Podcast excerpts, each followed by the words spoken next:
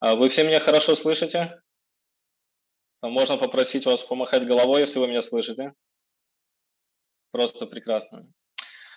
А, я еще раз вас всех приветствую и очень-очень сильно благодарю нашего Бога а, за то, что дал нам возможность через такую программу Zoom проповедовать драгоценное Евангелие нашего Господа.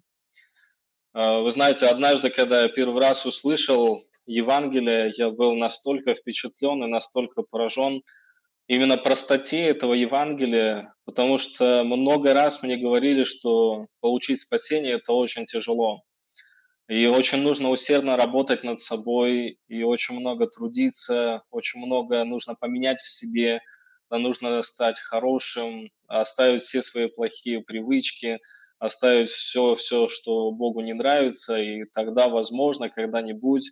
Ну, в общем, таким мышлением долгое время я жил, но очень благодарил Бога, когда услышал Евангелие и получил прощение абсолютно всех э, своих грехов однажды в 2008 году, на 31 э, октября это произошло. И уже довольно-таки немало времени прошло, почти 12 лет. Вот, но тот день, который я слушал первый раз Евангелие, я до сих пор не могу забыть.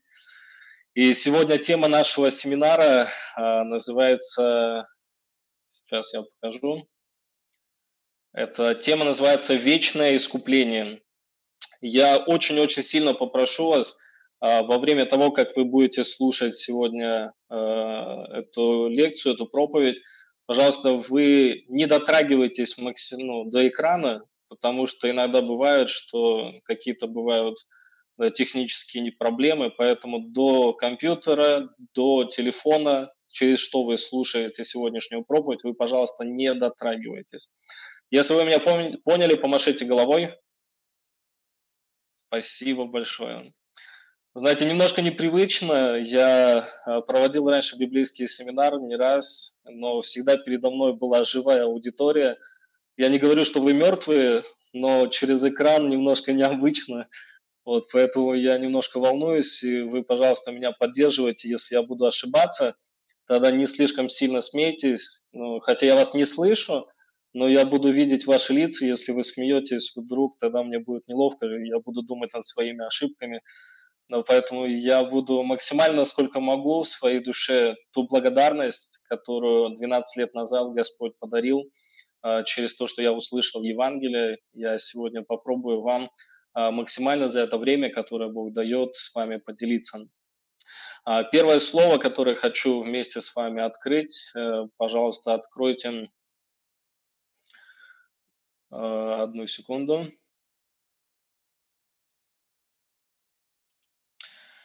А, содержание сегодняшней нашей проповеди состоит из четырех частей.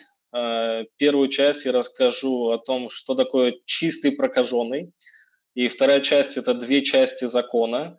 А потом в третьей части я объясню, что такое временное искупление. И в четвертой части сегодняшней проповеди объясню, что такое вечное искупление. А первая часть – чистый прокаженный. Я не знаю, вы когда-нибудь видели или нет прокаженных в своей жизни. А, мне кажется, я один раз у меня был такой момент, когда я видел, если я даже не ошибаюсь, это было в киевском метро – я не знаю, каким образом этот человек туда попал, но я один раз видел такого человека.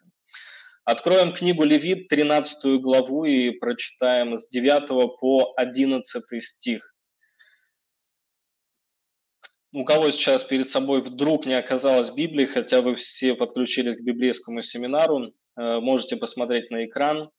С 9 стиха. «Если будет на ком язва проказы, то должно привести его к священнику. Священник осмотрит, если опухоль на коже бела и волос изменился в белый, на опухоли живое мясо, то это застарелая проказа на коже тела его, и священник объявит его нечистым, заключит его, ибо он нечист. А, что мы можем увидеть сейчас через это слово? А, один человек, да, у которого вдруг на теле появилось, если вы видите сейчас на экране, такое на белом человечке темное пятнышко. Да, получается, у одного человека вдруг появилось пятно проказы на его теле. Да, конечно, он не знает с самого начала, он не медик, он не врач, э, он не разбирается, поэтому написано, что обязательно он должен обратиться к врачу. А, врач в то время, у него было другое имя, он назывался именем священник. Вот. Священник должен был его осмотреть, и если все совпадает по описанию, которое а, написано в Библии, то описание, которое Бог дал а, Моисею, и он записал это в книге Левит, если все описание совпадает, тогда священник объявляет человека каким? Нечистым. Вы все меня слышите точно? Ой, слава богу, так много голов махающих. Спасибо большое. А, священник объявит его нечистым, потому что у него на теле появилось пятно проказа. А, я не буду показывать кучу местописаний, но я думаю, вы хоть раз, читая Библию, могли видеть или заметить, э, какое отношение было в израильском народе в то время э, к прокаженным людям. В первую очередь им запрещалось находиться в обществе здоровых людей. И, соответственно, этих людей выгоняли из города, они не могли жить вместе со всеми, они не могли ходить на работу, они не могли ходить э, в храм, приносить жертвы, жить со своей семьей дома. Их полностью исключали из общества. И если вдруг какому-то человеку священник объявлял, называл его нечистым, это звучало разно, равнозначно, как будто бы, э, знаете, как будто приговор. То есть этот человек полностью отделяется, отлучается от всего общества израильского.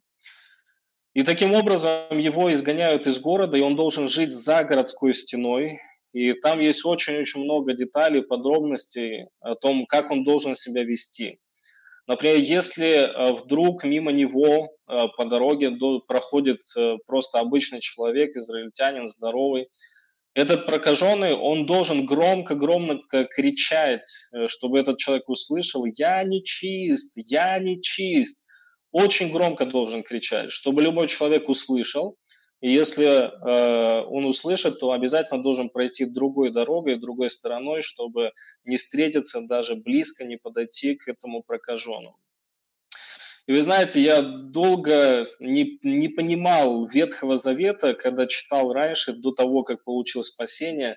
А до того, как получить спасение, я около шести лет приблизительно посещал церковь, и для меня очень многие местописания Ветхого Завета были настолько а, далекими от понимания, настолько иногда даже дикими и непонятными, а, что когда первый раз я общался на эту тему, именно по 13 главе книги Левит, а, мне показалось, что здесь в этой главе немножко что-то не то.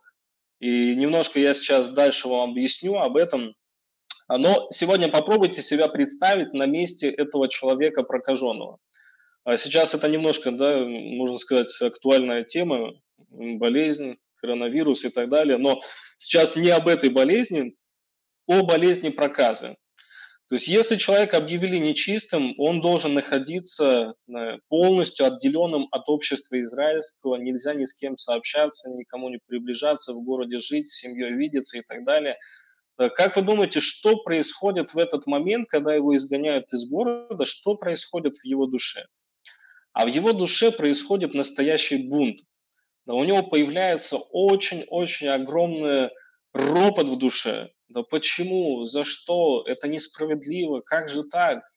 И тем более, когда он изгоняется из города, а там, в том месте, где живут другие прокаженные, там люди уже, знаете, прокаженные не просто какое-то пятнышко на теле, а уже прокаженные там половина тела, или, может быть, целиком с головы до ног даже прокаженные – и когда этот человек сравнивает себя с ними, то он себя на уровне их каким считает? Я не настолько плохой, я не настолько нечистый, как они. Вот, например, тот человек, который вот рядом со мной находится, да, он прокаженный, у него почти здорового участка тела нету, вот он точно нечистый. А у меня всего лишь одно маленькое пятно. А если я попробую обработать какую-то мазью, если я попробую перебинтовать, принимать какие-то лекарства, может быть, я исцелюсь. Почему сразу же меня нужно выгонять из города? И он хочет обязательно встретиться со, своей семьей, да, хочет увидеть своих детей, свою жену. Да даже самое простое – побывать да, дома, либо принести какую-то жертву, участвовать в каком-то празднике в то время, которые были в Израиле. Но он ничего не имеет права на что-то подобное. Но проходит некоторое время, проходит некоторое время, и после того, как он а уже находится некоторое время в такой, можно сказать, обсервации, вдали от других людей, что же происходит с ним? А, прочитаем Левит 13 главу, 12 и 13, два стиха. «Если же проказа расцветет на коже и покоит проказа всю кожу больного от головы его до ног, сколько могут видеть глаза священника, и увидит священник, что э, проказа покрыла все тело его, то он объявит больного чистым, потому что все превратилось в белое, он чист. На следующей картинке давайте мы сравним да, эти, один и тот же человек, которого сначала за маленькое пятно проказы, как вы видите слева, объявили нечистым и изгнали из города. И справа этот человек, который уже в течение некоторого времени находился вдали от своей семьи, в изоляции, за пределами городской стены. И что произошло? Эта проказа, написано, расцвела и покрыла все тело этого человека. Конечно, первое время, когда он там находился, у него были еще мысли, я хочу домой, хочу увидеть свою семью, хочу увидеть детей, обнять жену. Но в таким, с таким ропотом, которым он там жил среди других прокаженных, я думаю, однажды ему просто показали, да ты пойди посмотри на себя в зеркало или просто посмотри в отражении воды на себя. Да ты такой же, как и мы. Ты ничем не лучше нас, ты ничем не отличаешься от нас. Если он посмотрит на себя, он что вдруг может обнаружить? Оказывается, у меня не одно пятнышко проказы. Оказывается, я уже за это время, которое был вне города – Проказа расцвела и покрыла все тело мое с головы до ног. И как вы думаете, а в таком состоянии, которое мы сейчас увидели на картинке, в таком состоянии у него есть желание вернуться домой? В таком состоянии он хочет обнять свою жену? В таком состоянии он хочет обнять своих дорогих детей, свою маму, своих родителей? Конечно же нет. Да, сейчас в таком состоянии находясь, он точно понимает, да, теперь я сто процентов прокаженный человек. И точно эта проказа, она уже покрыла все мое тело, и даже если у меня и было какое-то огромное желание увидеть семью и детей, но сейчас мне точно нельзя домой. Если я в таком виде, с такой проказой приду домой, что будет? Я заражу свою жену, я заражу своих детей, я заражу всех близких, которые есть в моем доме, своих друзей, знакомых и так далее. Сто процентов теперь я прокаженный. И тогда в душе этого человека появляется совсем другое понимание. Да, мое место теперь здесь. Мне ни в коем случае нельзя возвращаться в город. Ни в коем случае нельзя возвращаться домой. Я должен здесь оставаться. И не знаю, если Бог помилует, помилует. Если нет, то до конца дней – я буду оставаться здесь, вдали от всех остальных людей. Да, смотрите, один и тот же человек. У первого человека всего лишь одно маленькое пятнышко проказы, и он называется каким? Нечистым. Через некоторое время эта проказа покрывает все тело его, но мы прочитали в предыдущем стихе, слове, которое мы прочитали, Левит, обратите внимание, внизу что написано – Священник, если увидит, что проказа покрыла все тело его, то он объявит больного каким? Чистым, потому что все превратилось в белое, он чист. И когда я слышал это слово первый раз, когда я его прочитал в Библии своими глазами, мне показалось, что здесь ну, какая-то ошибка. Как можно человеку, у которого чуть-чуть всего лишь этой болезни, чуть-чуть маленькое пятно проказа назвать нечистым, а человека, который покрыт проказой с головы до ног, священник объявляет его чистым. А, я не знаю, конечно, как в вашем понимании, но я себе просто представил эту картину. Я сам по себе человек такой немножко творческий, у меня воображение хорошо работает. И я представил себе картину, когда вот этот вот э, второй человек с головы до ног покрытый проказой, а, к нему вдруг, не знаю по какой причине, вышел священник и увидел, что он покрыт проказой с головы до ног. И он говорит, дорогой, ты чистый. И как вы думаете, какая реакция теперь у этого человека? Так, стоп. То вы меня назвали нечистым, когда у меня было одно маленькое пятнышко, а сейчас, когда я покрылся с головы до ног, вы называете меня чистым? Да что это такое? Да что это за бред? Так вам ли не кажется это немножко странным в Библии? Я думаю, многим людям, которые читают подобные местописания, иногда бывает очень странно. Как же такого человека Бог может назвать в Библии чистым? Но вы знаете, на самом деле очень интересно. Да, мы прочитаем еще одно слово. Дальше 14 и 15 стих давайте мы прочитаем. Смотрите, что написано. Когда же окажется на нем живое мясо, он нечист. Священник, увидев живое мясо, объявит его нечистым, живое мясо нечисто. Это проказа. И вот мы пришли, наконец, к третьей картинке. И что же мы на ней видим? Да, человек, который был объявлен чистым, да, я себе представил эту картину, как вы думаете, вот человек с головы до ног покрытый проказой вдруг а, возвращается к себе домой, стучится в двери, открывает его жена, вот, и когда она его видит, как вы думаете, она с радостью бросается ему на шею, обнимает его, дорогой, так мы давно не виделись, я очень рада тебя видеть. Я думаю, очень вряд ли. Но если она увидит на пороге вот этого, который посередине картинка с головы до ног покрытого проказой, она будет его выгонять, закроет двери и будет кричать «Уходи отсюда!». И даже сколько бы она его не любила, но она не может пустить его домой но потому что он заразит ее, заразит детей, и тогда это будет очень-очень большая проблема. Но этот человек, его священник объявил чистым. Но когда все люди смотрят на него, и он сам, когда смотрит на себя в отражение воды или в зеркале, он видит, я нечистый, я прокаженный. Но есть слово от священника, я чист. На самом деле в этот момент в душе человека очень большая борьба очень большая борьба, потому что ему сейчас нужно полностью выбросить свой взгляд, свое представление, свои мысли, свое вообще э, мнение о том, кто такой здоровый, а кто такой больной, потому что сейчас не от состояния здоровья его называют чистым или нечистым. А если вы внимательно посмотрите на эту картинку, тогда вы сможете увидеть нечто другое. Да что-то, что дает человеку совсем по-другому называться чистым или нечистым. И когда у человека, вот третье состояние мы прочитали, у него появилось на теле, некоторое время прошло, появился здоровый участок тела, здоровье. И живое, можно сказать, участок тела, живое мясо появилось. Как вы думаете, этот человек радуется или нет? Он очень радуется. Почему? Ура! Наконец-то я начинаю выздоравливать да слава Богу, Бог меня помиловал, я начинаю выздоравливать, и прибегает к священнику, да и говорит, священник, смотри, у меня вот здоровый участок, живое, живое появилось.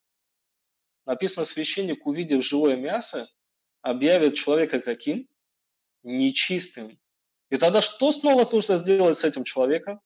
Его снова нужно исключить из города, снова нужно, чтобы он жил да, вдали в обсервации от всех остальных людей, и тогда здесь мы должны сейчас четко понять, да, о чем сейчас Бог говорит через это местописание и почему я тоже хочу вам, именно с этого я начал наш семинар, именно с этого я хотел, чтобы вы а, начали размышления о том, что такое вечное искупление. А, если мы вернемся обратно в эту картинку, смотрите, что мы сможем обнаружить. Нечистым называли человека какого? у которого здесь, например, в первой много здорового участка тела есть, а на третьей картинке чуть-чуть здорового участка тела есть. Их обоих называют нечистыми. Но человек, который находится по центру, у него нету ни одного здорового участка тела, удивительно, его называют чистым. Тогда о чем здесь говорится и какой смысл, какую душу Бог хотел передать через это местописание, чтобы мы с вами сегодня, а, думая, размышляли и могли обнаружить душу нашего Господа. А если немножко перефразировать проказу в грех, тогда мы сможем обнаружить такую очень интересную вещь. Знаете, у человека номер один, у него есть чуть-чуть греха. но все остальное он считает у меня здоровое, все остальное у меня хорошее. И таким, в таком состоянии сейчас живут очень-очень многие люди. Особенно те, которые ходят в церковь, читают Библию, считают себя верующими. А многие из них говорят, да, у меня есть немножко греха. Я не ангел, я не там несовершенный, я не Бог, поэтому, конечно, я ошибаюсь, я грешу, но в основном я хорошо поступаю, я хожу в церковь, читаю Библию, стараюсь людям а, делать добро, помогать, поддерживать. А человек номер три сейчас похож на кого? А, на людей, например, которые находятся в тюремном заключении. Они совершили какие-то преступления, может быть, убийство, грабеж, изнасилование. Да, они не могут сказать, что у меня, я там хороший, я молодец. Да, большинство их тела покрыто грехом, то есть большинство их души, большая часть, это грех. Они согласны, да, я много нагрешил. Но вот это маленькое пятнышко, которое белое видно на третьей картинке, оно показывает, что даже в таком состоянии все равно человек считает себя хотя бы чуточку, но каким? Добрым. Хотя бы чуточку хорошим. Конечно, я убийца, или, конечно, я вор, или я много согрешил, но все равно где-то в глубине души у меня есть, я кому-то что-то помог, кому-то сделал доброе, какой-то хороший поступок я совершил. Но если вы посмотрите на картинку, которая находится по центру, что вы можете увидеть? У этого человека нету ни одного белого места. То есть его душа полностью покрыта грехом. Ничего хорошего у него нету. Никаких добрых заслуг, никакого хорошего поведения, ни одной заповеди этот человек не смог исполнить, и он понимает, моя дорога прямиком только куда? Только в ад. Только в вечное место мучения. И удивительно, именно такого человека священник в этом местописании называет каким? Чистым. Но поэтому, размышляя над этим словом, мы можем обнаружить душу нашего Бога. Большинство людей сейчас в мире, они считают себя, ну, могут назвать себя там хорошими или праведными именно по причине своих хороших дел. То есть я стараюсь соблюдать заповеди, я стараюсь соблюдать закон, я стараюсь не грешить, я стараюсь делать людям так, чтобы, что хочу, чтобы они для меня делали. То есть в основном человек рассуждает о себе, я хороший или плохой, я праведник или грешник, в зависимости от тех дел, если даже еще более подробнее сказать, в зависимости от заповедей, которые он всей душой старается соблюдать.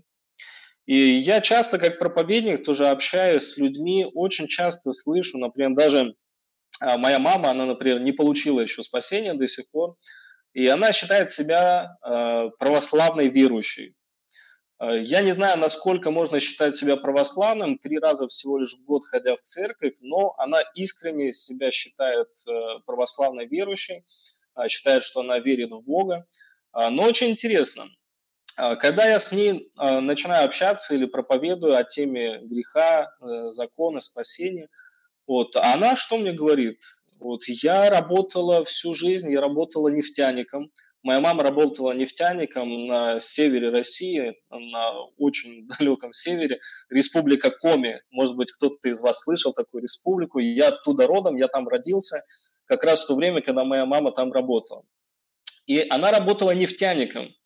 Скажите, как вы думаете, нефтяне, вот все говорят, что э, все, которые работают на заводах, там, на производстве, особенно в советское время, вот, они что-то себе как бы брали с работы, правда или нет? Да если кто-то работал там на молочном комбинате или мясокомбинате, или там на заводе шпингалетов, все равно какую-то маленькую часть, что-то он себе приносил, но все говорили, я не ворую, я беру свое. Так или не так? Вот. Но очень интересно, а если мы, а, и когда я общался со своей мамой, она меня спрашивала, как ты думаешь, когда я работала нефтяником, я могла что-то воровать на заводе? Нефтяник может что-то воровать, ведро себе нефти взять, да, или в карман бутылку налить. Ну, это очень глупо. Но поэтому она всегда говорила, я всегда соблюдала, я всегда старалась не грешить. Даже я работала на заводе там 20 лет, сколько она работала, я никогда не воровала да, и так далее. То есть она себя считает очень-очень хорошей. в основном, да, всегда соблюдающий заповеди. Ну, конечно, она не может сказать, я совершенная, я там, я, она всегда говорит, я не ангел, конечно, бывает грешу, бывает ошибаюсь или еще что-то, голос повышен. Но в большинстве своем очень-очень себя считает хорошей, поэтому ей очень тяжело получить прощение грехов, получить спасение. И она находится именно в первом разряде этой картинки, которую мы с вами видели, которую предыдущую я вам показывал. То есть в основном белый человечек и чуть-чуть есть пятнышко греха.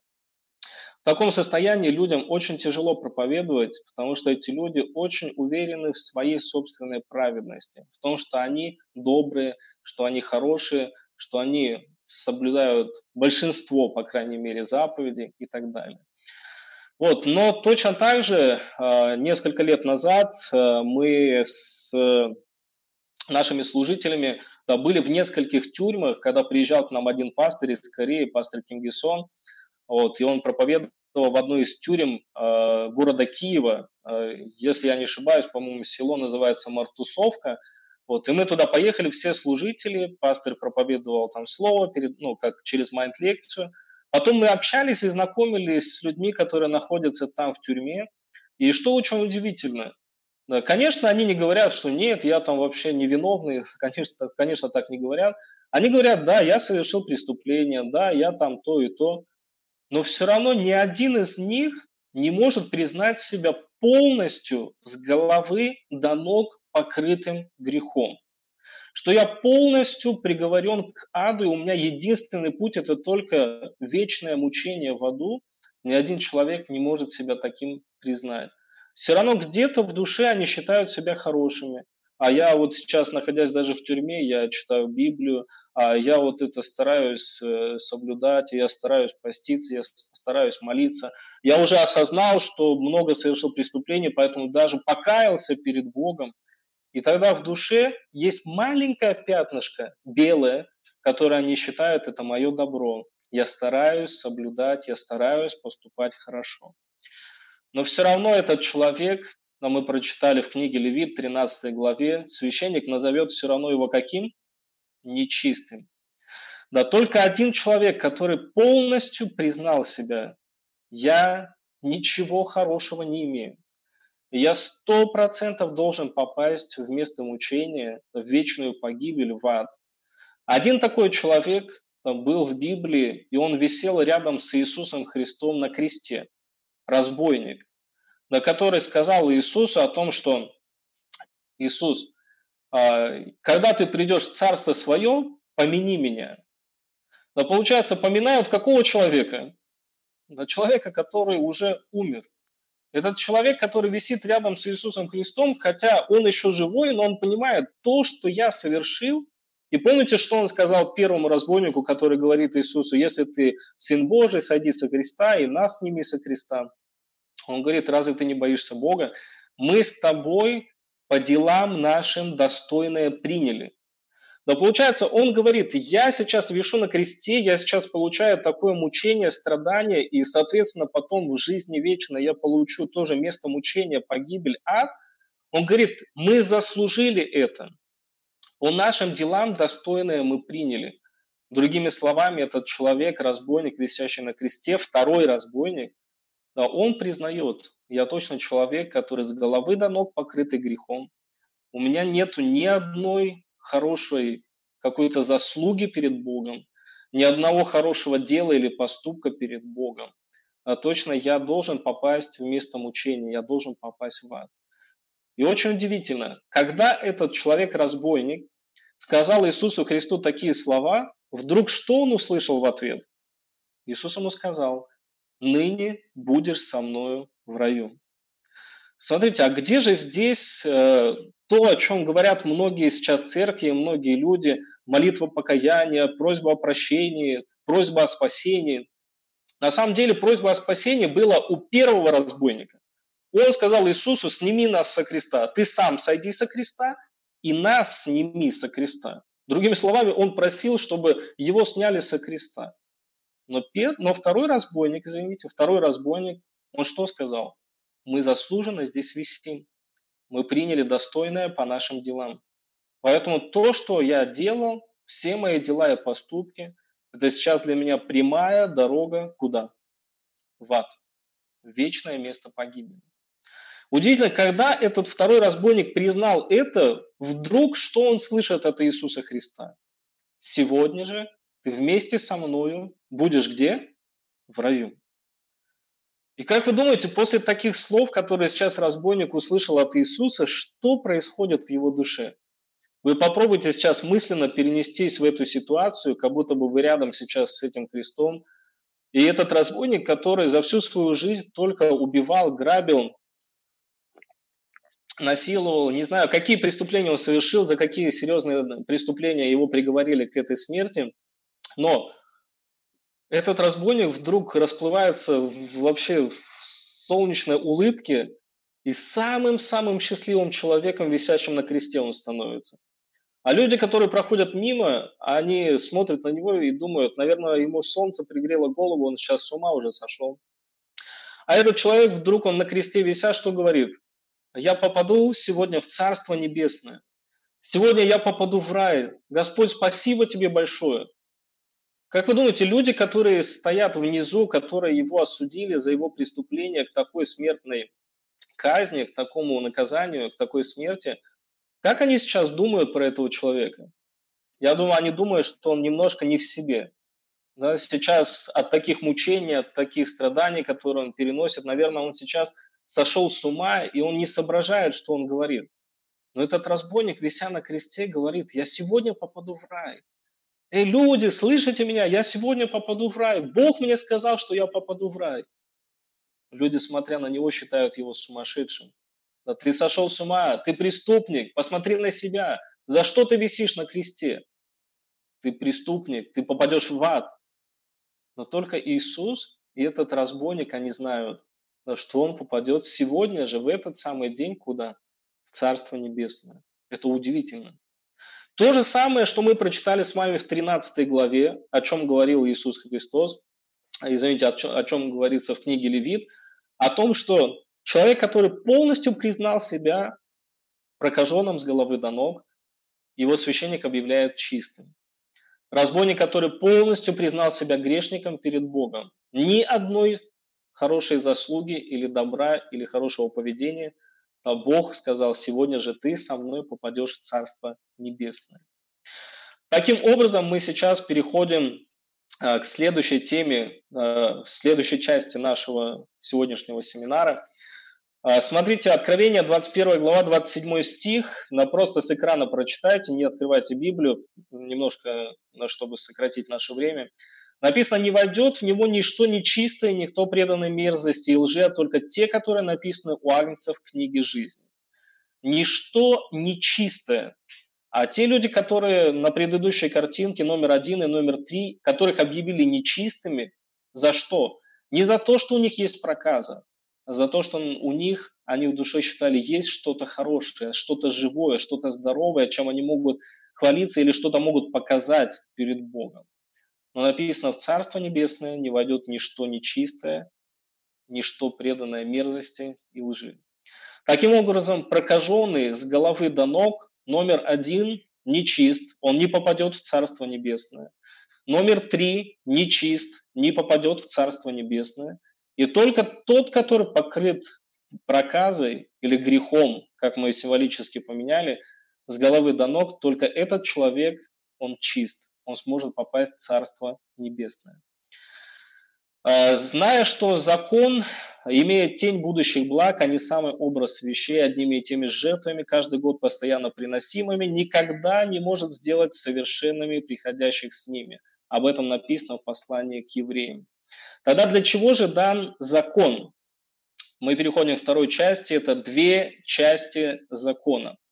Но почему две части закона? Я думаю, многие из вас об этом хорошо понимают, но просто не склали еще в своей голове.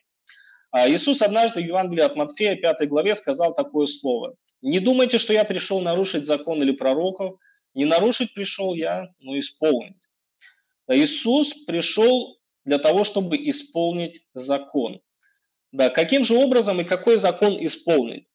А, на этой схеме, которую сейчас вы видите на экране, написано, что у закона есть две части. А первая часть – это заповеди, которые делятся в свою очередь на две части. Заповеди, которые касаются что-то нужно делать, то есть исполнять э, какие-то постановления, а, либо не делать, то есть нужно не нарушать какое-то постановление. Любое нарушение либо делай, либо не делай приводит к тому, что у человека появляется грех. Но параллельно вместе с этим в книге Левит подробно описывается также закон жертвоприношения. То есть жертвы, на которые приносится за грех, который человек совершил в первой части закона заповедей. Да, таким образом, если мы посмотрим сейчас на 10 заповедей, которые большинство людей до сих пор в церквях считают те, которые нужно нам исполнять всей душой, большинство людей, смотря на себя, сравнивают себя с этими 10 заповедями. И как они смотрят? Они смотрят на 10 заповедей и видят те, которые они нарушили. Например, этот человек на картинке сейчас он прелюбодействовал. Он нарушил седьмую заповедь «Не прелюбодействуй» у него есть грех. Тогда из десяти заповедей, которые он нарушил только одну, да, он себя считает, на сколько процентов грешником он себя считает. Да, приблизительно вот так я сейчас попробовал схематически вам показать, как я себя считал грешником, когда я нарушал какую-то заповедь. Из 10 заповедей, если я одну не, выпол, не выполнил, то 10 заповедей минус одна все равно остается в моей душе 9 заповедей, которые я смог исполнить. В итоге, получается, у меня 90% оставалось добра, то есть 90% 10 заповедей я исполнил, 9 я исполнил, и только 10% я нарушил. Тогда на кого я был похож на той картинке, где три человечка были нарисованы? На тот, который номер один, полностью белый, на 90% белый, то есть 90% исполняющий закон – и только маленькое пятнышко греха, то есть одну заповедь, которую я нарушил. Но интересно, здесь написано также Якова 2 глава 10 стих, написано, кто соблюдает весь закон и согрешит в одном чем-нибудь, тот становится виновным во всем. Но получается, вот это вот мышление, которое есть сейчас у очень-очень многих людей. Да, я не ангел, я не Бог, я не совершенный я нарушаю заповеди, я ошибаюсь, но на сколько процентов человек считает себя грешником? На сколько процентов? Если он нарушил одну заповедь из десяти, он считает себя грешником всего лишь на 10%. Если он нарушил две заповеди из десяти, тогда он считает себя грешником на 20%. Но все равно в душе остается, что остальные заповеди-то я исполнил, остальные заповеди я не нарушил, значит, я все равно остаюсь каким? В большинстве своем я остаюсь хорошим. И даже если я нарушу 5 заповедей из 10, тогда все равно 50% моей души, моего сердца остается каким? Хорошим. Я исполнил 50% закона. И вот таким мышлением я жил Шесть лет, которые я провел, ходя в церковь, читая Библию, молясь, служа Богу, я всегда считал, что я грешник только на столько процентов, сколько я совершил греха. Остальную часть всегда я считал, у меня она является хорошей частью, доброй частью. А поэтому я даже читая Библию или слушая Слово, я не мог получить спасение. Все равно глубоко в душе я называл себя грешником, все равно глубоко в душе я считал, я сейчас но все равно грешу перед Богом, у меня есть грех. Мне нужно каждый день исповедоваться перед Ним, каждый день нужно каяться, просить прощения за мои грехи. И с таким мучением 6 лет я ходил в церковь, читал Библию, даже другим людям проповедовал об Иисусе Христе. Но я сам все эти 6 лет не был спасенным. Я не знал, что такое истинное спасение. Конечно, я говорил, что да, Иисус за меня умер, да, Иисус простил мои грехи, но я все равно говорил, я грешник, потому что я грешу, потому что я нарушаю заповеди. Таким образом, для меня закон был как зеркало, через которое я видел, что я грешник, я нарушаю закон Божий. И как на этой картинке я вам еще раз объяснял, да, я считал себя все равно хорошим человеком. Даже нарушая заповеди, даже нарушая закон, все равно 90% у меня оставалось добра. В Матфея 7 главе есть история про доброе и худое дерево. Не открывайте, я думаю, вы очень хорошо знаете эту историю. Но удивительно, в основном никто не считает себя либо добрым, либо худым деревом. Когда мне первый раз нарисовали вот такую вот картинку без этого дерева, которое по центру, и спросили, ты доброе дерево или ты худое дерево? Потому что Иисус в этой притче сказал, только два вида деревьев есть. Тогда я взял ручку и нарисовал между ними еще одно дерево, на котором есть и худые плоды, и добрые плоды вместе. Но интересно, проповедник, который мне проповедовал, взял мою ручку и перечеркнул это дерево и сказал, такого дерева нету. Иисус сказал, только два вида деревьев есть. Доброе, которое всегда приносит только добрые плоды, и худое, которое всегда приносит только худые плоды. Добрым я никак не мог себя назвать, потому что я грешу. Худым деревом я не хотел себя назвать, потому что считал, что у меня есть что-то доброе.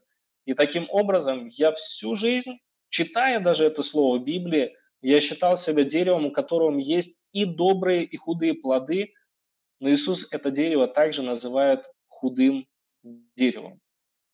Да, третья часть сегодняшней нашей лекции – это временное искупление. Да, каждый раз, когда я э, считал себя грешником на основании заповеди или закона, одну из заповедей, которую я нарушал, э, мне необходимо было э, принести Богу молитву покаяния. Нужно было исповедоваться перед Богом, попросить прощения за этот грех.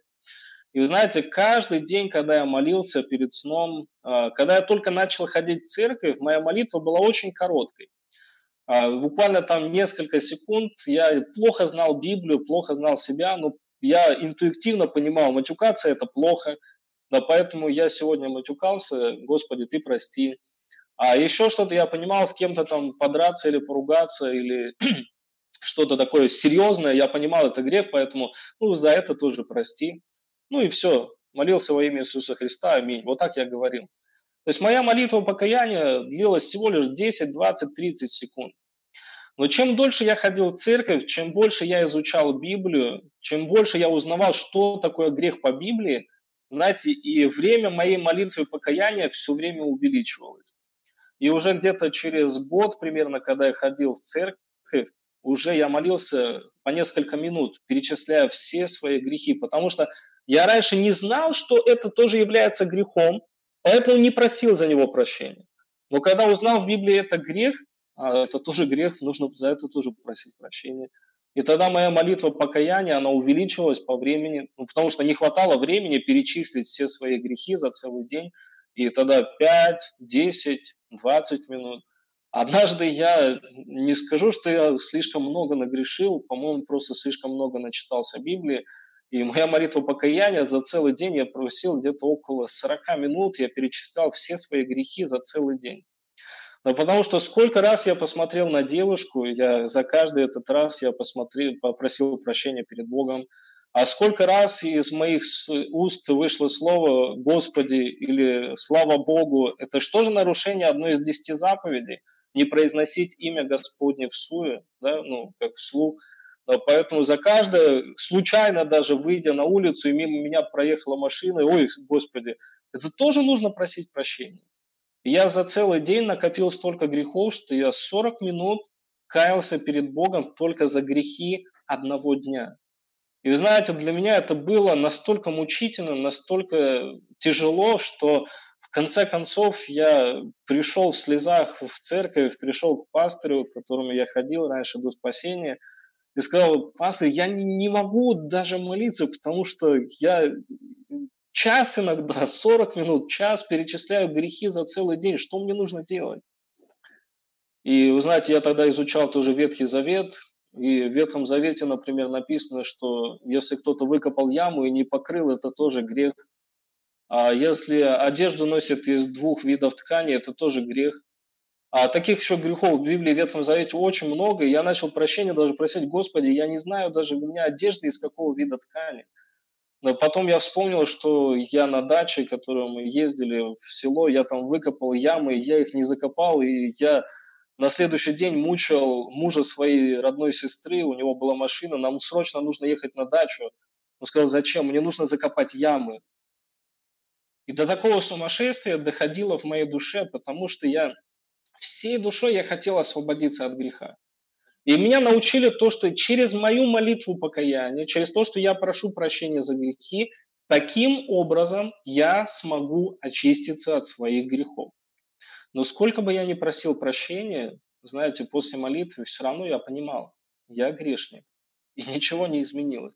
Да, конечно, что-то становилось легче на душе.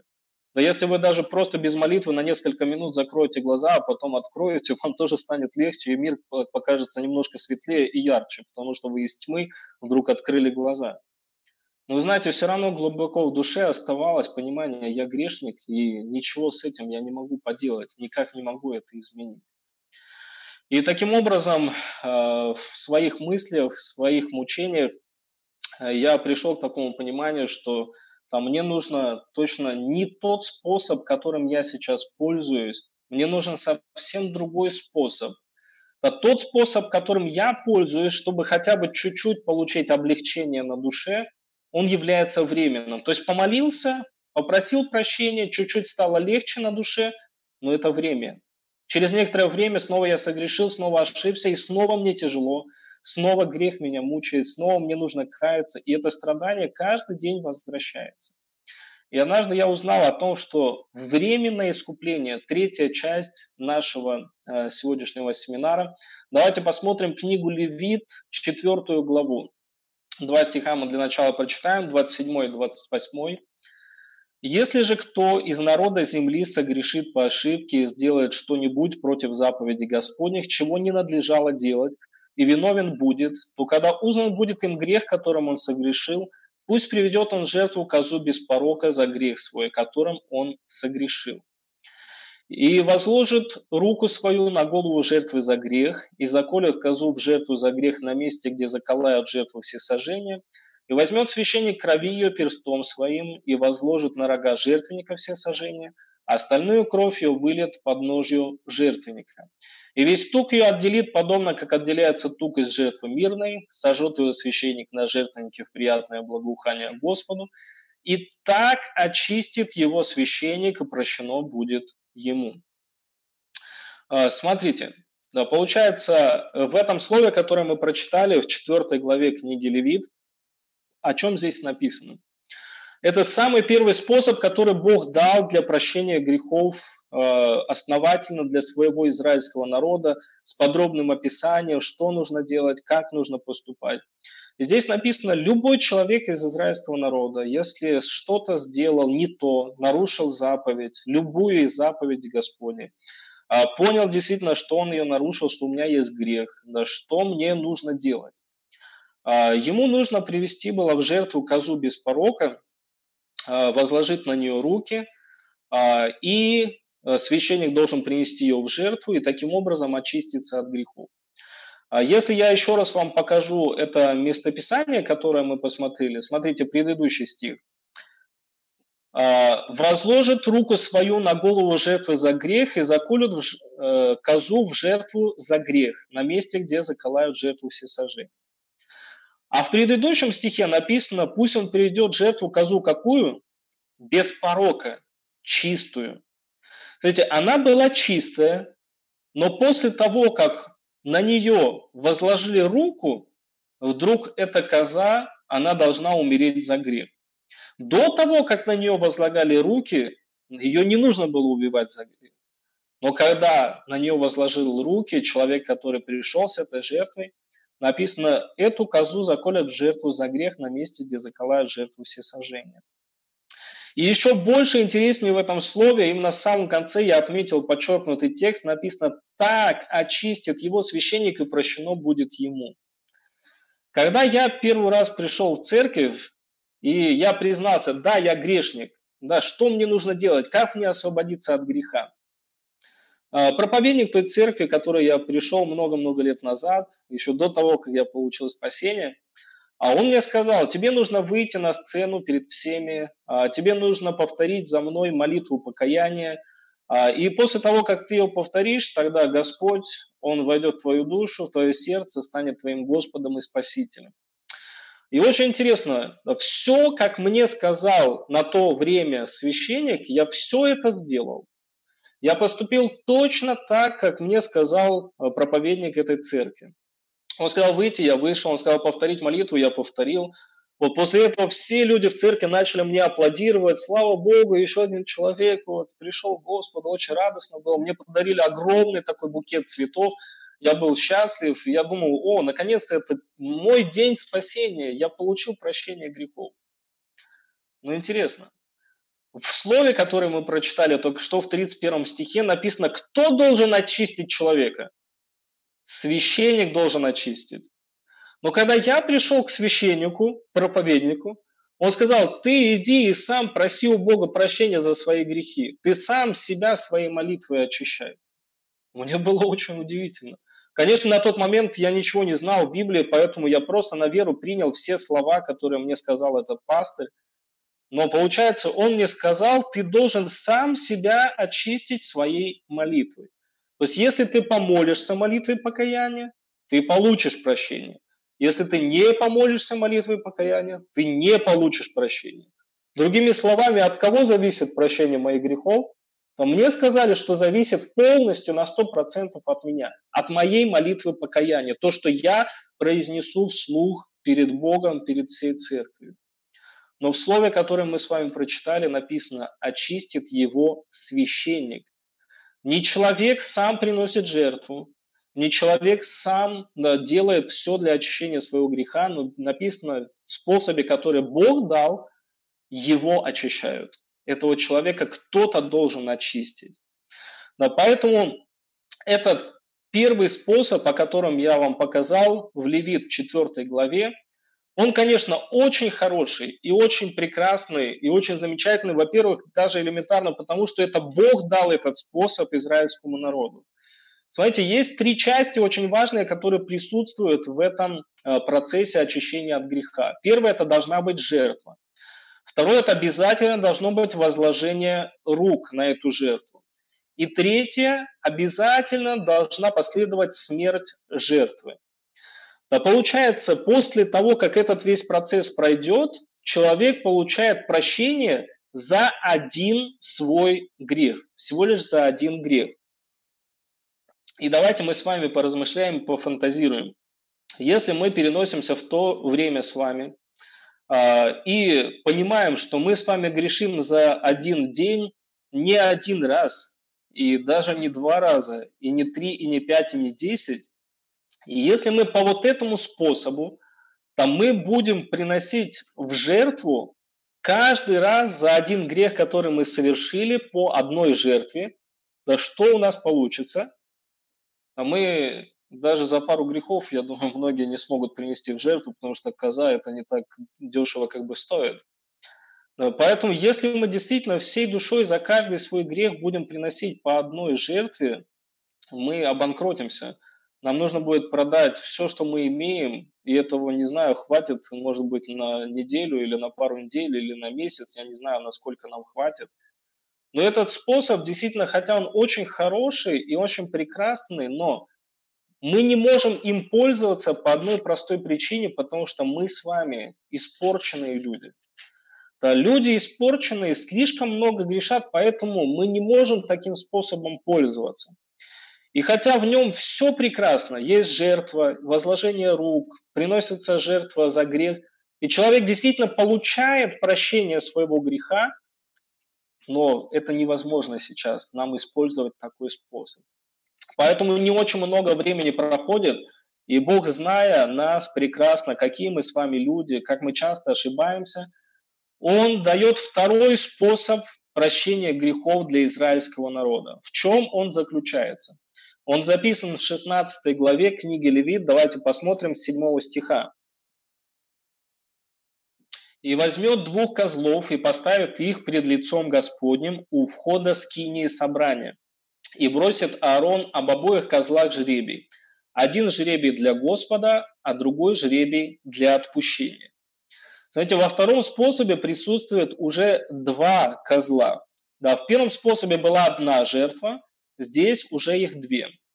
Когда Аарон, первосвященник, представитель всего израильского народа, бросает жребий между ними, первый написано жребий для Господа, его приносят в жертву.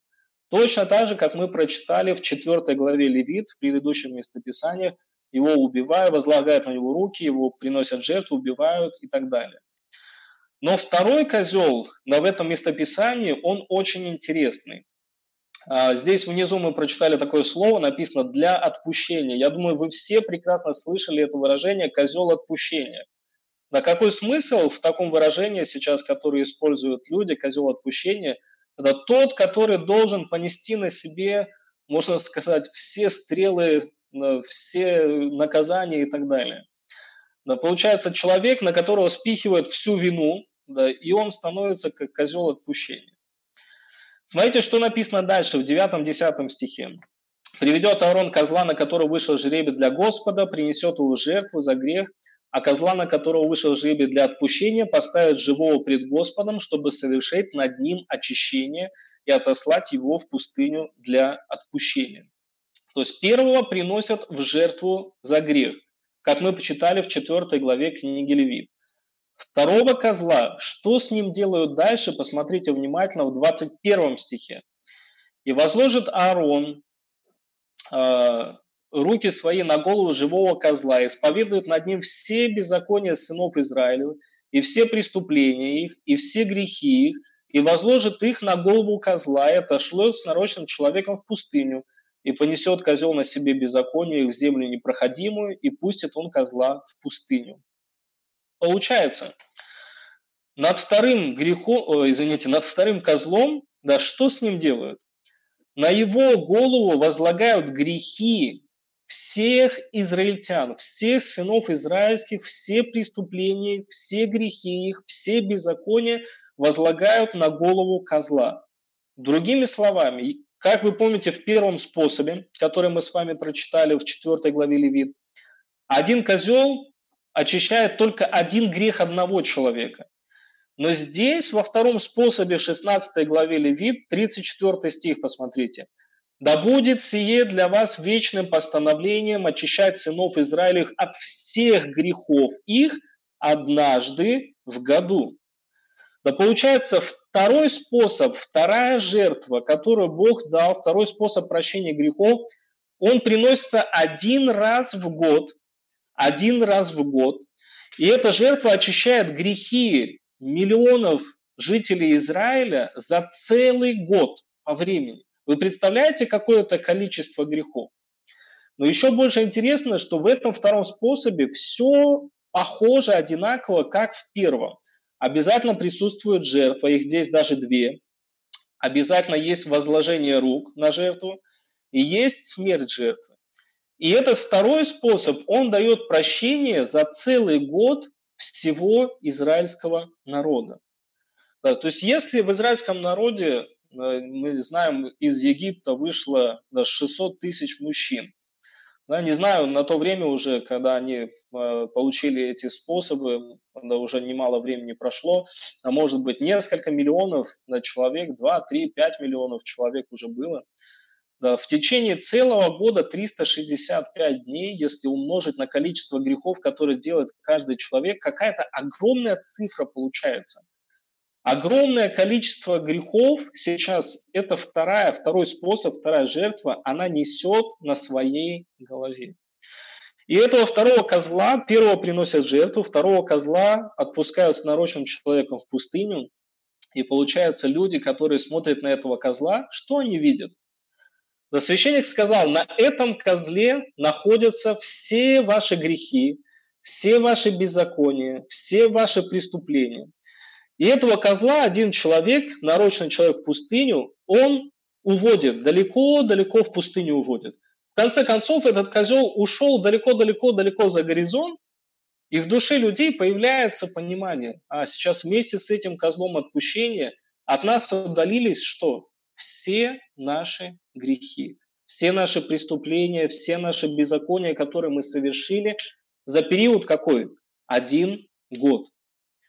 Да, почему третья часть нашего семинара сегодняшнего называется «Временное искупление»? Потому что вот эти первые два способа, которые я описал вам сейчас через четвертую главу книги Левит и через шестнадцатую главу книги Левит, они не дают прощения всех наших грехов. Они дают прощение только временно, на определенный промежуток времени. Например, первая жертва очищает только от одного греха. То есть получается, до какого периода времени эта жертва действует? До следующего раза, пока я снова не согрешу. Как только я согрешил, действие этой жертвы прекращается. И нужно снова приносить другую жертву за следующий грех, который я совершил. Если мы посмотрим 16 главу Левит, хотя этот способ намного лучше, намного красивее, но он тоже временный. Получается, он прощает грехи целого народа за какой период времени? За один год. Но год проходит, и действие этой жертвы снова прекращается. И на следующий год снова в определенный день, в определенный месяц, снова нужно принести жертву, чтобы очистить весь израильский народ от всех их грехов за целый год. Получается, оба эти способа, которые Бог дал израильскому народу в книге Левит, они имеют временный, временный промежуток, насколько времени действует эта жертва. А теперь подумайте и перенесите эти способы сейчас в наше время. А что сейчас говорят людям, которые ходят в церковь, большинство людей, которые ходят в церковь, а что им предлагают для того, чтобы освободиться от греха? Им предлагают молитву покаяния. Если ты совершил один грех, тебе нужно попросить перед Богом прощения, помолиться в молитве покаяния и попросить прощения за этот грех. Если ты приносишь эту молитву, этот грех якобы прощается, и тогда человек получает прощение. Но смотрите, да сейчас люди, которые продолжают молитвы покаяния освобождать себя э, от греха, ну я это как в кавычках возьму, освобождать от греха, да, они должны это делать постоянно, каждый Божий день. Меня так и научили, когда я ходил в церковь, а, когда я только начал ходить в церковь, так и научили. Каждый раз, когда ты совершаешь грех, тебе обязательно нужно помолиться, попросить прощения перед Богом, исповедоваться за свой грех. И я это продолжал в течение шести лет. Каждый Божий день я просил прощения за все свои грехи, Иногда это у меня доходило до сумасшествия. Я думал, может быть, я не искренне молюсь, может быть, я не всей душой прошу прощения. Однажды я даже спросил у людей, хотя уже ходил несколько лет в церковь, скажите, а как нужно просить прощения? Там на коленях, или стоя, или сидя, или что нужно делать? И тогда, вы знаете, там в церкви, куда я ходил, мы смотрели однажды фильм про царя Давида, да, который э, совершил преступление, совершил грех, а, когда прелюбодействовал с Версавией. Помните, да, Бог дал ему такое наказание, что его сын, а, который родился от Версавии первый, он заболел. И тогда в этом фильме я увидел, Давид, он лег э, на живот да, и смотрел глазами в щелочку под э, дверью, входной дверью на улице. И там такой маленький промежуток света был. Я думаю, вот, это тот настоящий способ, в какой душой нужно просить прощения за грехи. И я точно так же лег у себя дома в комнате, но, вы знаете, у меня дверь очень плотно на улицу закрывается, и там сквозняк, поэтому я не хотел заболеть. И я открыл дверь на балкон. Вот, и тоже, ну, приоткрыл, и там под балконом была такая маленькая щелочка света с улицы шла. И в таком положении я провел около полчаса, молясь и исповедуя, прося прощения за каждый свой грех. И не заметил, как моя мама, она зашла тоже домой и обнаружила меня, увидела в таком состоянии. Вот. Вы знаете, у нее первая мысль появилась сначала, что я сейчас какой-то обряд экзорцизма провожу, да, потому что что-то бормочу, лежу в такой непонятной позе. Вот. Ну, она думала, что я, по-моему, или с ума сошел, или бесноват, или еще что-то. Но были такие немало моментов, когда там, мама даже хотела меня отдавать в скорую от того, что я всей душой хотел попросить прощения у Бога. Но получается, все, что я делал в течение шести лет, прося прощения за все свои грехи, все равно это что? Это временное. Да, мне было немножко легче на душе после каждой молитвы, но никогда я не мог сказать, что я полностью очистился от своих грехов. Если меня кто-то спросил бы, ты грешник? Я сказал, конечно, мы все грешники, я тоже грешник. Но получается, ни один из этих способов, которые сейчас используют люди, молитву покаяния или исповедь у священников православной церкви, или другие какие-то способы, они не дают полностью человеку освободиться от греха. Это всего лишь является временным, временным э, ис, э, искуплением. Э, получается, э, смотрите, евреям, э, 10 глава, что написано? Закон имеет тень будущих благ, а не самый образ вещей одними и теми же жертвами каждый год постоянно приносимыми, никогда не может сделать совершенными приходящих с ними. Скажите, люди, которые приносили жертву в 4 главе Левит, они стали совершенно очищенными от греха? Нет. Люди, которые приносили жертву раз в год, как написано в 16 Левит, они освободились совершенно от греха? Нет. Люди, которые сейчас каждый день исповедуются о своих грехах, просят прощения перед Богом за каждый совершенный грех, они стали совершенно очищенными от своих грехов? Тоже нет. Другими словами, это и есть то, о чем я сказал, это временное. Просто какое-то успокоение в душе человек получает, просто какой-то покой после молитвы человек получает, но все равно остается грешником. И таким образом мы переходим э, к следующей нашей теме, э, четвертой, последней заключающей части. Как же получить вечное искупление? В Евангелии от Матфея в 3 главе 13 стих написано «Тогда приходит Иисус из Галилеи на Иордан к Иоанну креститься от него. Иоанн же удерживал его и говорил, «Мне надо креститься от тебя, и ты ли приходишь ко мне?» Но Иисус сказал ему в ответ, «Оставь теперь, ибо так надлежит нам исполнить всякую правду». Тогда Иоанн допускает его. А, многие люди знают прекрасно о том, как Иоанн Креститель, он крестил Иисуса Христа. До того, как крестить Иисуса, Иоанн крестил многих людей, которые приходили ему а, из окрестностей Иорданских, из Иерусалима, из многих других городов. Что же делал Иоанн Креститель?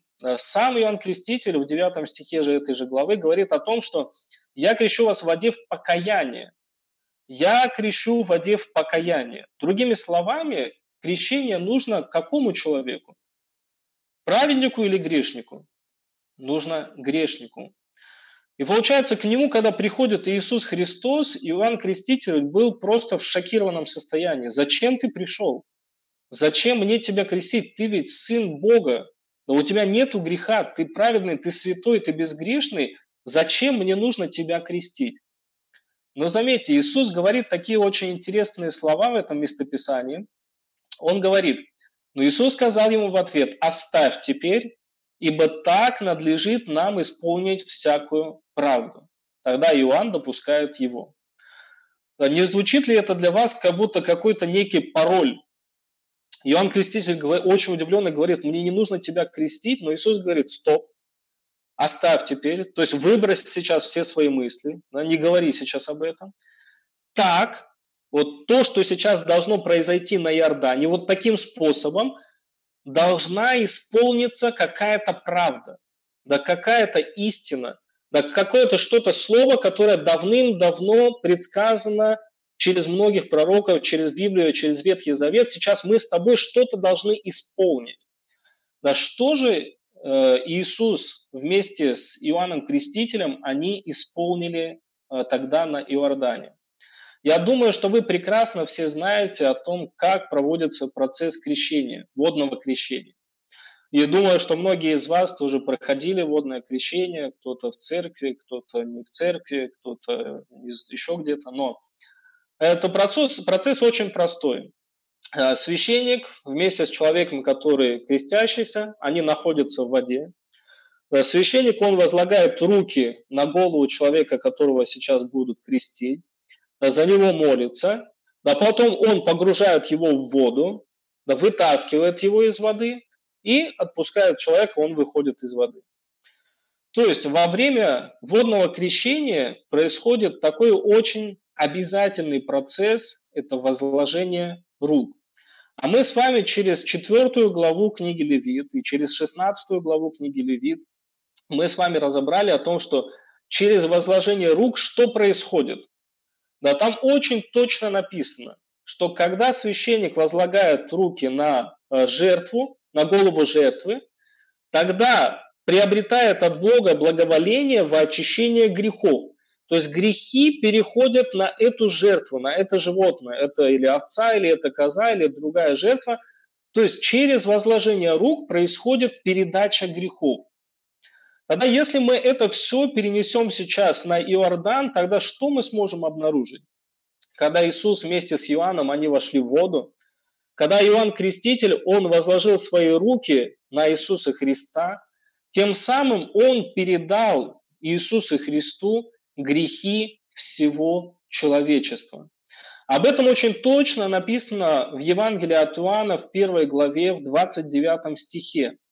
Там написано, на другой день видит Иоанн идущего к нему Иисуса и говорит, вот Агнец Божий. А Агнец, мы хорошо знаем, это означает жертва. Это овечка, либо козел одногодовалый. То есть вот та самая жертва, которая берет на себя грех мира.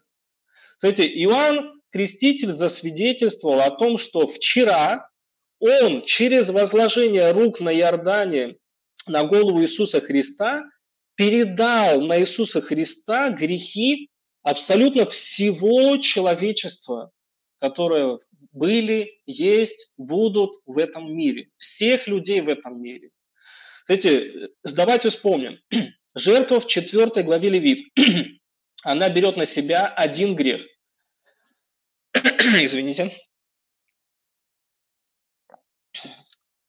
А жертва, которая в 16 главе книги Левит, она берет на себя грехи целого израильского народа, но за период времени один год.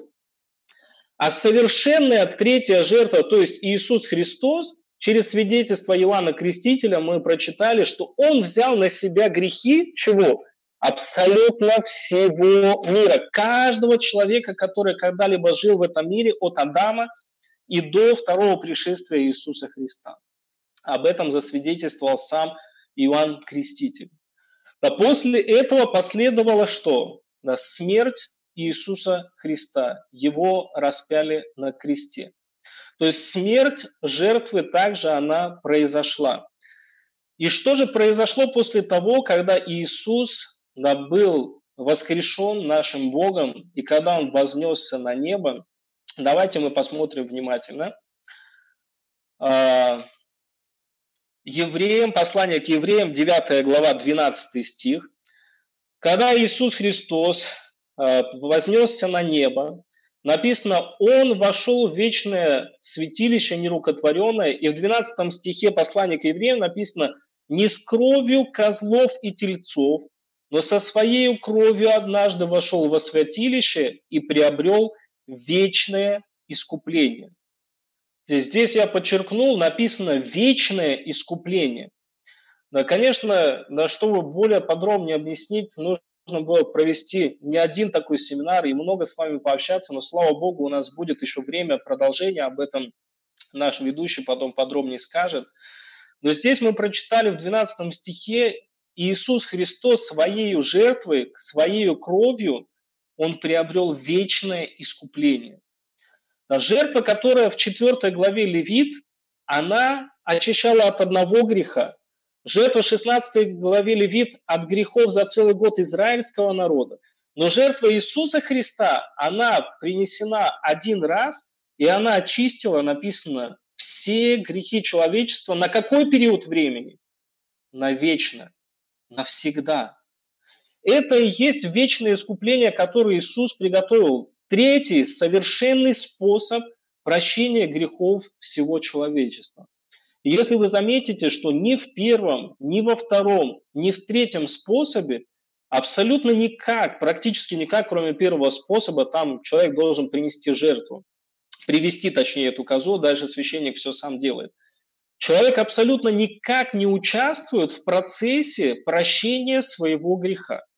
И в первом способе священник делает все за него. Только человек должен привести овцу, на него руки возложить, дальше все делает священник. И там так написано, четко мы читали с вами, так очистит его священник, и прощено будет ему.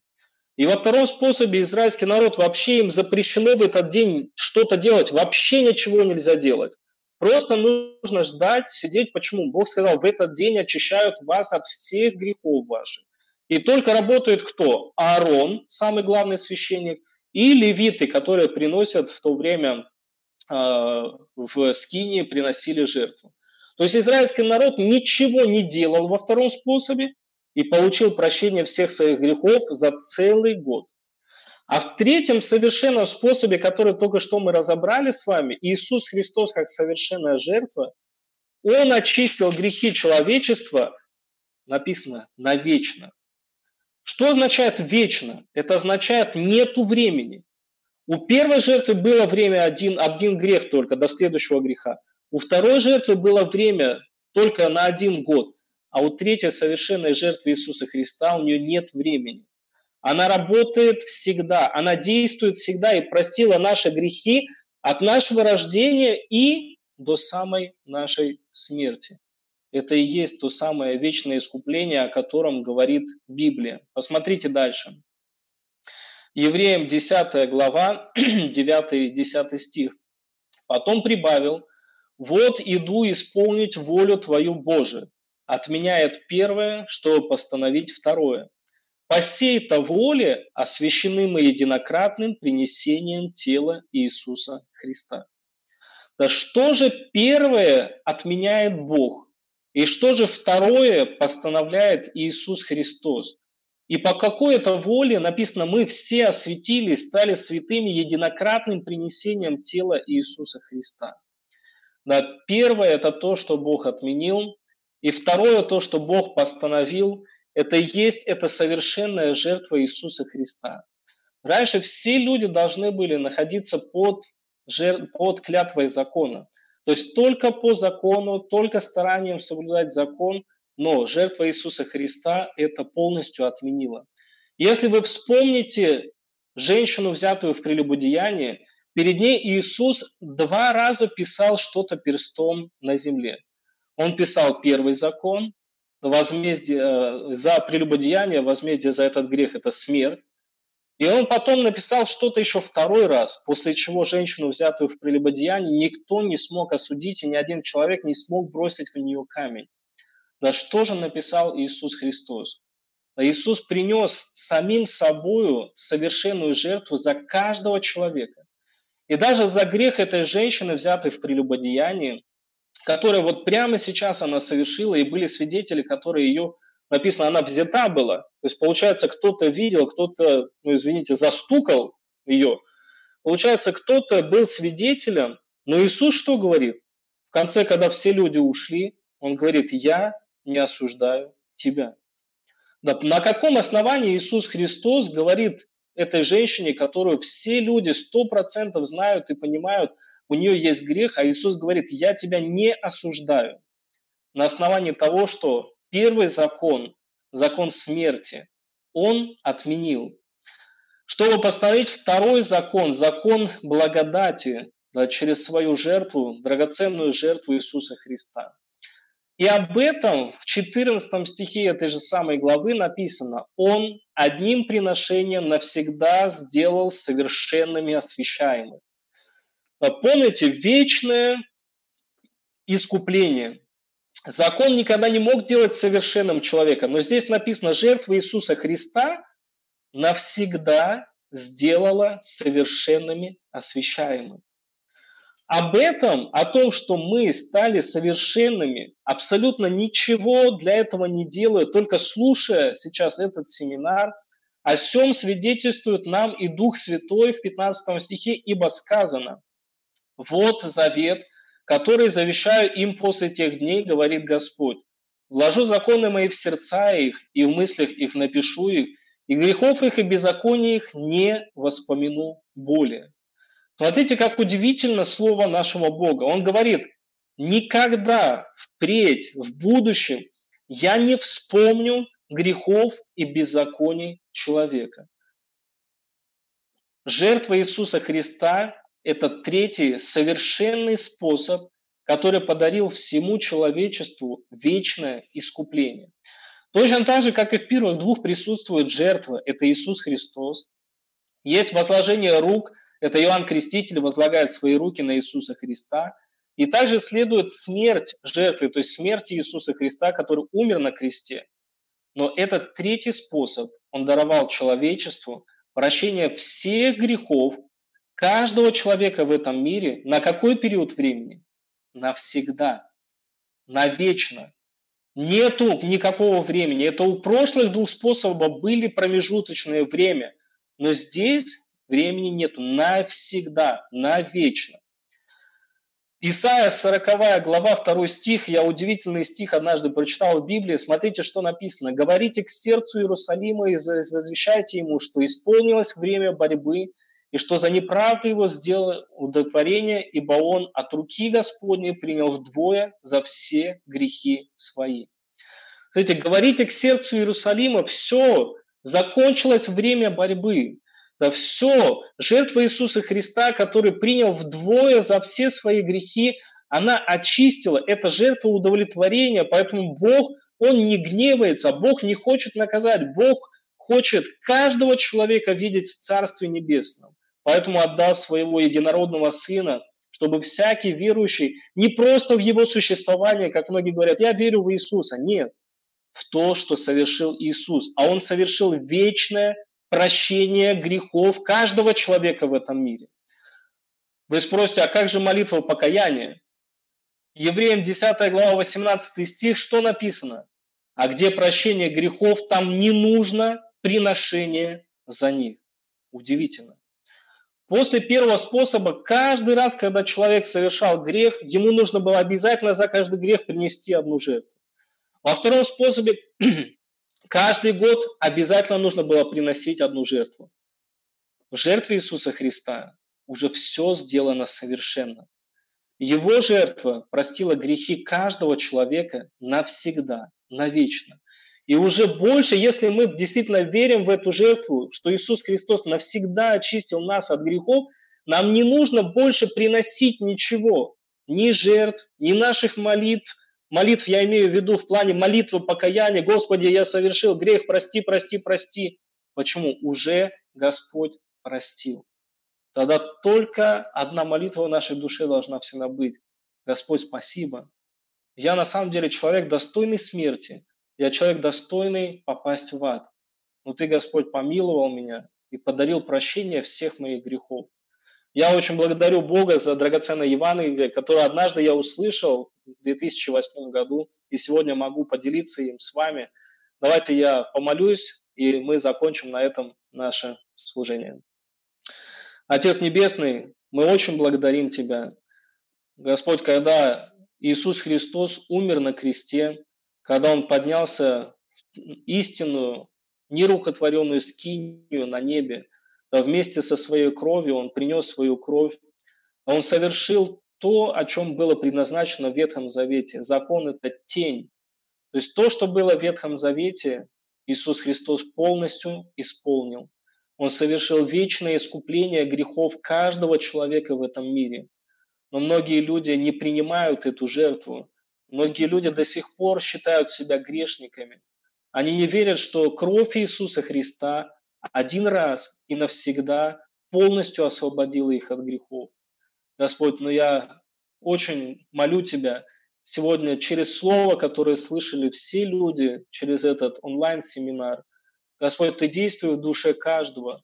Помилуй, чтобы мы все оставили свои мысли и приняли сегодня драгоценную жертву Иисуса Христа, которая подарила нам вечное искупление. Господь, Ты сам сказал, что больше никогда не вспомнишь наших грехов и беззаконий, и нам не требуется больше никаких жертв и приношений за наши грехи ни в виде животных, ни в виде молитв. Но благодарим за то, что Иисус, один раз принеся себя в жертву, освободил нас от грехов, и мы стали святыми, праведными и безгрешными перед Тобою. Еще раз я благодарю Тебя за это, Господь. Я молился во имя Иисуса Христа. Аминь. Большое спасибо.